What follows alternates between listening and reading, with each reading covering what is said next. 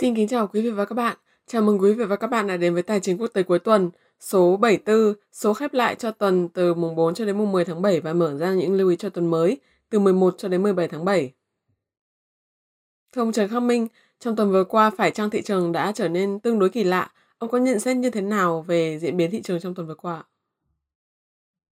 Vâng, chúng ta bắt đầu số 74 quả thật là chúng ta vừa mới trôi qua một tuần rất là kỳ lạ trên thị trường với rất nhiều câu chuyện à, trái ngược lẫn nhau.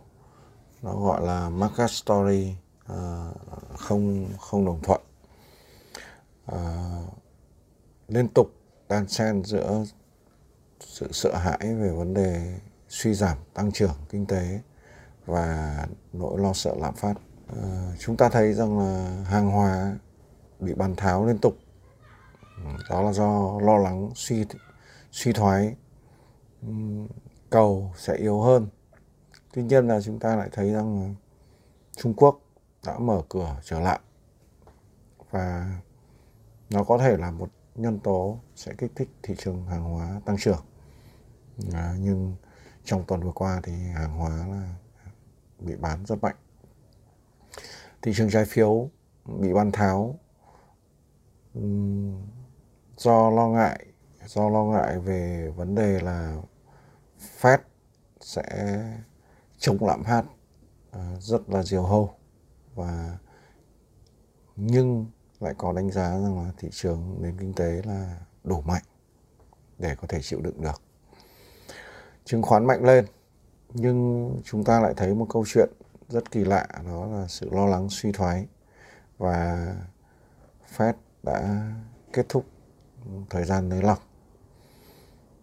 Vàng giảm mạnh, nhưng câu chuyện trái ngược của nó gọi là nền kinh tế ờ, đủ mạnh và Fed lại chống lạm phát ờ, bằng bằng cách tăng lãi suất liên tục. Đồng đô la tăng mạnh ở câu chuyện đằng sau nó đó là sự đánh giá nền kinh tế của Mỹ mạnh hơn kinh tế khu vực châu Âu. Và do đó do do đó thì Fed diều hâu hơn là ECB và chúng ta đã thấy rằng là à, non-farm cuối tuần được công bố là số liệu khá mạnh. Tuy nhiên là khảo sát về thu nhập hộ gia đình thì lại rất là tệ. Như vậy việc uh, thị trường hiện tại được coi như là mix. À, hay còn gọi là chưa rõ xu hướng chưa rõ ràng về mặt xu hướng.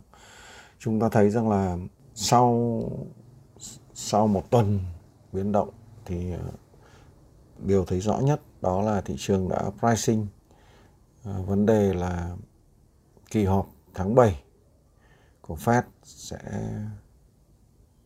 tăng 0,75%. Thậm chí hiện tại ừ, thì đã có 7,6% ừ, pricing vào thị trường là Fed sẽ tăng 1% lãi suất vào kỳ họp tháng 7. À, ờ, nó sẽ diễn ra vào ngày 25 26 tháng 7. Và trong tuần thì thị trường được chứng kiến một lần nữa là ừ, đường cong lợi tức ừ, giữa trái phiếu 10 năm và trái phiếu 2 năm lại bị nghịch đảo một lần nữa. Và nó cho thấy rằng là rất có thể à, thị trường sẽ hoặc đã đi vào suy thoái. Tuy nhiên là ừ, hiện tại thì ừ, chưa có lo ngại quá lớn về suy thoái mạnh. Nhưng có lẽ là suy thoái sẽ xảy ra hoặc đã xảy ra chúng ta thấy rằng là chỉ số DXY tức là chỉ số đồng đô la Mỹ thì đã tăng mạnh và nó làm cho cặp euro đô xuống thấp nhất à, tính từ tháng 10 năm 2002 cho đến bây giờ, tức là 20 năm. Trong tuần vừa qua thì chúng ta thấy rằng là dầu thô, đầu tuần tiếp tục bị bán tháo vâng, tuy nhiên cuối tuần thì à, dầu thô đã hồi phục và đóng cửa tuần ở trên mức 100 đô la Mỹ một thùng. Nhưng điều chúng ta cần lưu ý rằng giá ga ờ, hay còn gọi là giá khí đốt thiên nhiên ở khu vực châu Âu à, tăng, lại tăng cao Ờ, tăng rất mạnh trong tuần vừa qua. Và đó là thị trường năng lượng. Vậy thì ờ, cuối cùng chúng ta nhận xét một ờ, câu ngắn gọn. Đó là việc mua vào cổ phiếu trong tuần này thì không quá ngạc nhiên. Uh, như tôi đã phân tích từ hai số trước đó là thị trường sẽ hồi phục tạm thời bởi vì trong khoảng thời gian này tính theo quá khứ thì ờ, tức là trong hai tuần đầu tiên của tháng 7 thông hàng năm thì thông thường là khoảng thời gian tăng giá nhất trong năm ờ, của thị trường chứng khoán Mỹ. Đó là những câu chuyện về ờ, thị trường trong tuần vừa qua. Đối với những thị trường mà chúng ta thường hay theo dõi như thị trường tiền tệ, thị trường hàng hóa, thị trường cryptocurrency, điển hình là những ờ, chỉ số như DXY, chỉ số đồng Euro USD hay là thị trường vàng, dầu thô, vân vân. Ông có nhận xét như thế nào về những diễn biến sắp tới ạ? Chúng ta đi vào ờ, phân tích các thị trường quen thuộc. Đầu tiên là phân tích kỹ thuật của DXY, chỉ số sức mạnh đồng đô la Mỹ. Trong ngắn hạn, ờ, mọi điều chỉnh của nó ở dưới mức 107.59 thì có thể ờ, làm chỉ số này lùi về khu vực 105.54 cho đến 103.18.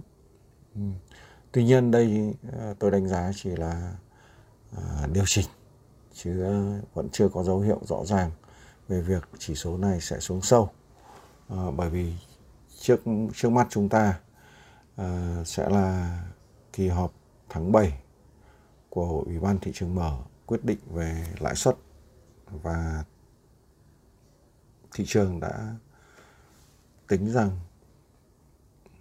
Fed sẽ tăng lãi suất 0,75%. Như vậy, đồng đô la Mỹ vẫn tiếp tục mạnh. Và tất nhiên, à, cặp tiền liên quan trực tiếp đó là cặp euro đô la Mỹ thì trong tuần vừa qua đã xuống rất mạnh à, trong ngày cuối tuần. À, có lúc cặp tiền này đã xuống mức 1.0071. Đó là một mức rất thấp Mức này thấp hơn cả mức thấp nhất hồi tháng 10 năm 2002. À, khi mà thời thời gian đó thì đồng euro à, mới ra đời được một thời gian. Đánh giá ngắn hạn thì rất có thể là trong tuần tới ờ, trong tuần tiếp theo cặp tiền này sẽ có thể hồi phục ừ, tạm thời về khu vực ờ, 1.0338 cho đến 1.0422 trong điều kiện là mọi điều, mọi tích lũy của nó đều ở trên mức 1.0071. Cặp tiền tiếp theo À, là đô la Mỹ Yên Nhật. Chúng ta thấy rằng là cặp tiền này vẫn chưa có dấu hiệu à, điều chỉnh mạnh đi xuống. À, đặc biệt cuối tuần vừa qua thì chúng ta thấy rằng là một tin buồn đó là cựu thủ tướng uh, Nhật Bản uh, người giữ chức vụ thủ tướng lâu nhất trong uh, trong lịch sử chính trị hiện đại của nước Nhật là ông Shinzo Abe đã bị ám sát. Và việc ông Abe bị ám sát rất có thể sẽ làm cho chính sách nới lỏng, siêu nới lỏng của BOJ ờ, sắp tới sẽ có thay đổi. Ờ, và rất có thể là trong tháng 9 ờ, thì BOJ sẽ tăng lãi suất. Đó là dự báo thế thôi, chứ còn thì chúng ta vẫn chưa chưa thấy BOG có động thái rõ ràng về vấn đề thắt chặt chính sách tiền tệ và tăng lãi suất. Đánh giá kỹ thuật thì trong trường hợp mọi điều chỉnh của cặp tiền này đều diễn ra ở dưới mức 136.99, nó có thể lùi về khu vực 133.38 đến 131.48.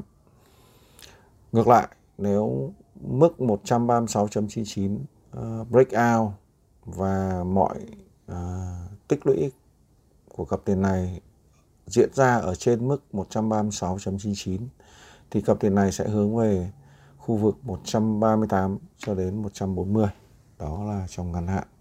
XAU ừ, vàng chỉ số. Chúng ta thấy trong ờ, tuần vừa qua là một tuần rất tồi tệ đối với giá vàng. À, và vàng đã kết thúc tuần ở mức khá thấp. Đó là 1.740 đô la Mỹ một ounce. Trong khi à, bắt đầu đầu tuần ở mức 1.810 như vậy là trong tuần thì à, vàng đã mất đi 70 đô la Mỹ một ounce. Đó là một tuần mất mát của giá vàng việc uh, giá vàng xuống mạnh nó cũng liên quan đến vấn đề là uh, suy thoái uh, và uh, một số vấn đề khác uh, thuộc về kinh tế vĩ mô. Đánh giá kỹ thuật trong ngắn hạn nếu mọi điều chỉnh của XAU đều diễn ra ở dưới mức 1.786 đô la Mỹ một ounce thì nó có thể Ờ, lùi về khu vực 1.704 cho đến 1.687 đô la Mỹ một ounce. À, đó là một mức suy giảm tiếp tục. Dầu thô chuẩn WTI trong ngắn hạn thì à, nếu giá dầu thô vẫn tiếp tục à, điều chỉnh ở dưới mức 113.99 đô la Mỹ một thùng thì giá dầu vẫn có xu hướng lùi về khu vực 92 cho đến 87 đô la Mỹ một thùng, thậm chí là thấp hơn. Cuối cùng, thị trường tiền tiền số, tiền mã hóa. Chúng ta được chứng kiến tuần vừa qua là một tuần à, tăng trưởng khá ấn tượng của thị trường này. À, đặc biệt là Ethereum, à, ETH. Ethereum đã tăng trưởng được khoảng 15% so với cả 7 ngày trước đó. Đánh giá trong ngắn hạn, à, chỉ số crypto major index nếu breakout lên trên và tích lũy ở trên mức 78.97 thì nó có thể tiếp tục hồi phục về khu vực 93 cho đến 102 thậm chí là có thể là cao hơn một chút báo à, đánh giá trong ngắn hạn. Xin chào các bạn. À, chúng ta sẽ gặp lại nhau ở số 75 tiếp theo. Và ngày mai sẽ là một ngày khác. Và xin cảm ơn ông Trần Khang Minh đã chia sẻ những đánh giá cũng như những phân tích cùng các quý vị khán giả. Thưa quý vị và các bạn trong tuần này kể từ thứ tư thứ năm chúng ta sẽ có những công bố liên quan đến chỉ số CPI và PPI của thị trường Mỹ. Ngoài ra vào thứ sáu, ngoài công bố về chỉ số GDP của thị trường Trung Quốc, chúng ta còn có công bố các chỉ số liên quan đến thị trường bán lẻ của Mỹ. Những thông tin này hoàn toàn đều có thể ảnh hưởng đến những thị trường hàng hóa hay những thị trường liên quan đến đồng đô la Mỹ. Chúng tôi xin mời quý vị và các bạn hãy chú ý theo dõi và quay trở lại chương trình vào chủ nhật tuần sau để chúng ta cùng tiếp tục theo dõi cũng như đưa ra những nhận định tiếp theo cho thị trường tài chính quốc tế nhé. Xin cảm ơn các bạn.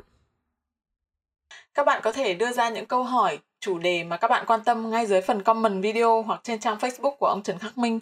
Ngoài ra, hòm thư trần khắc minh tcqt gmail com cũng luôn hoạt động để nhận những thắc mắc đến từ các bạn. Những câu hỏi chủ đề được đề xuất bởi các bạn sẽ được ông Trần Khắc Minh giải đáp trong các số tài chính quốc tế tiếp theo. Nếu quý vị quan tâm và muốn được cập nhật, theo dõi những tin tức mới nhất từ chúng tôi, xin mời quý vị hãy bấm vào đăng ký theo dõi kênh YouTube Trần Khắc Minh, bấm subscribe và chọn sau khi đăng ký theo dõi kênh, các bạn hãy nhớ bấm vào biểu tượng hình chuông ngay cạnh nút đăng ký theo dõi, chọn thông báo cho tất cả để sau đó YouTube sẽ gửi cho các bạn những tin nhắn cập nhật ngay khi mà chúng tôi đăng những video cũng như là tin tức mới.